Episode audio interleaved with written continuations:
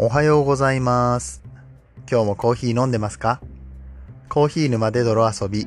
パーソナリティの翔平です。10月13日、えー今日は火曜日ですね。皆さんいかがお過ごしでしょうか？今日10月13日は、さつまいもの日だそうです。えーさつまいもね、えースタバさんとかでも、えーさつまいものフラペチーノですか、えーとかコンビニスイーツでもね、えーあとミスタードーナツとかね、えーもういろんなところでさつまいもの、えーお菓子とか見ますけれども、さつまいもといえばね、僕は芋焼酎が好きでして、うん、芋焼酎といえばさつまいもを原料にしたお酒でございます。うん、あのー世界を見てもこのさつまいもを原料にしたお酒っていうのは実は芋焼酎だけだそうで、うん、かなり独特な、えーお酒ですけれどもね香りが豊かでとっても大好きなお酒でございます、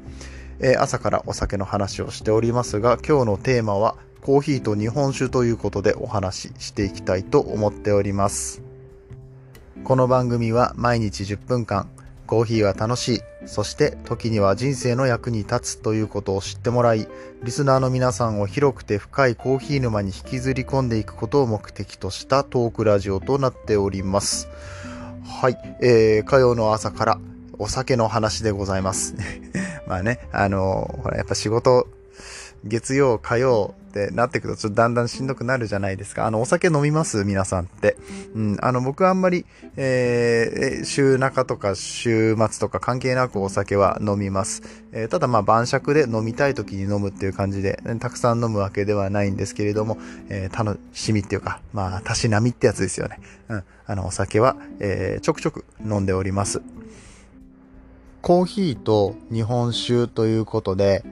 ヒマラヤの日本酒の人といえば、え昨日も少し紹介させていただきました、トミーママさんでございます。えー元蔵人の方でして、もう日本酒めちゃめちゃ詳しいですね、この方。同じヒマラヤの飲食部門で、カテゴリー、サブカテゴリーで検索してもらうと、えー僕のコーヒーの番組とトミーさんの日本酒の番組がえー1番2番と来ていまして、えーね、あの仲良くさせていただければと思っているんですけれども、コーヒーとお酒似ているところえー非常にたくさんありまして、うん、やはり農作物から作られた飲み物として似ているところはたくさんあるとは思うんですが、えーそもそもコーヒーとお酒って合うの？って言ったらこれは合います。まあご存知の方も多いかと思いますけれども、えーコーヒーを主原料にしたお酒といえばリキュールでカルアというのがありますね。メキシコの原産のアラビカ種のコーヒーを使用した、コーヒーリキュールとなっております。カルアとかカルアミルクとかね、されて飲まれる方もいらっしゃる。結構ね、女子に人気なのかな、甘いので。うん。あとは、カルアを使ったカクテルといえば、ブラックルシアンやホワイトルシアンといった、ウォッカと、コーヒーを、混ぜた、結構強めのドリンクもあったりします。あとは、えコーヒーの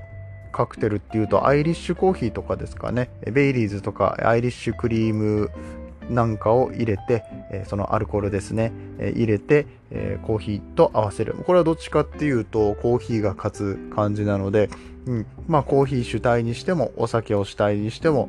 えこのコーヒーとアルコールっていうのは、え組み合わせ的には良いっていうのはわかりますよね。では、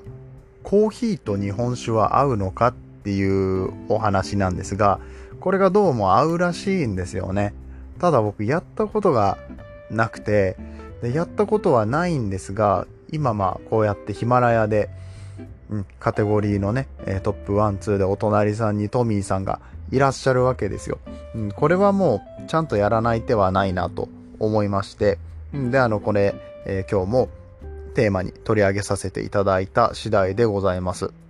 僕多分ね、これ普通に合うと思うんですよね。あのーっていうのは、米焼酎とコーヒーとか、泡盛とコーヒーって、すごい合うんですよ。あの、泡盛って言ったら、あの、タイ米ですよね。えータイ米を主原料にしているコーヒー、えっ、と、お酒ですけれども、うん、言ったらこの普通の米焼酎でも、タイ米を使った泡盛でも、えお米っていう共通項があって、それがコーヒーと合うのであれば、日本のお酒ももう原料的に合うんじゃないかっていうのが僕の考えです。で、実際のところインターネットで調べてみると、やっておられる方もちろんいらっしゃって、えー、よく見るのが、コーヒーを氷にして、その氷をお酒の中に入れて楽しむというやり方ですね。これが一つ。あともう一つ僕が見たのは、えー、ホットコーヒーにお酒をいくらか垂らす、日本酒をいくらか垂らすというような飲み方でして、まあ言ったら、えー、コーヒーがメインのパターン、ホットコーヒーメインでお酒をちょっと入れるパターンでも、えーこうえー、お酒が、日本酒がメインで、えコーヒー氷を入れてコーヒーのフレーバーを少し足していくパターンでもどちらも合いますよっていうような、え情報は得ているわけなんですよ。で、これね、あのそのままやるのもいいんですけれども、日本酒をまず何から選んだらいいのか。僕自身日本酒はすごく好きなんですけど、まあ特に詳しいわけでもないので、ここの日本酒の選定をね、あのトミーさんの方になんとかしていただけないでしょうかっていう、あのあれです。あの、選んでもらったら 僕が買いますんで、あの僕が手に入る日本酒っていうのを、まあ、手元の、自分の近くの酒屋さんのものとかスーパーで買えるものでもいいですし、あの、インターネットで買えるものでもいいので、あの、このお酒多分コーヒーに合うから、このお酒使ってみなよっていうのがあったら、ぜひぜひ、えー、教えていただけたらなという、えー、ラジオ上で公開ラブコールでございます。あの、値段だけあんまりこう、ね、あの、優しいやつにしていただけたら、あの、僕は助かるなと思いますので、えー、何か選んでいただけると嬉しいです。えー、僕自身が、このコーヒーと、え、お酒、日本酒が、まあ、合うんじゃないかと思うのにはもちろん理由がありまして、うんと、お酒もコーヒーもフレーバーってありますよね。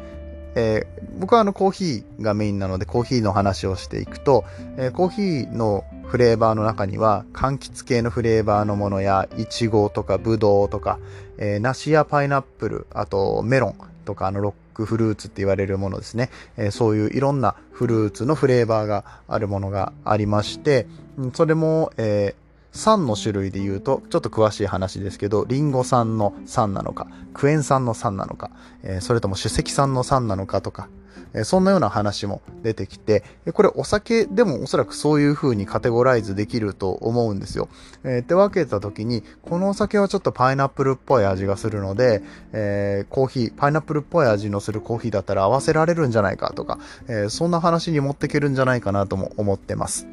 あとは、えー、よく言う、同じワードで言ったら、コクとか、お酒でもコクって言いますし、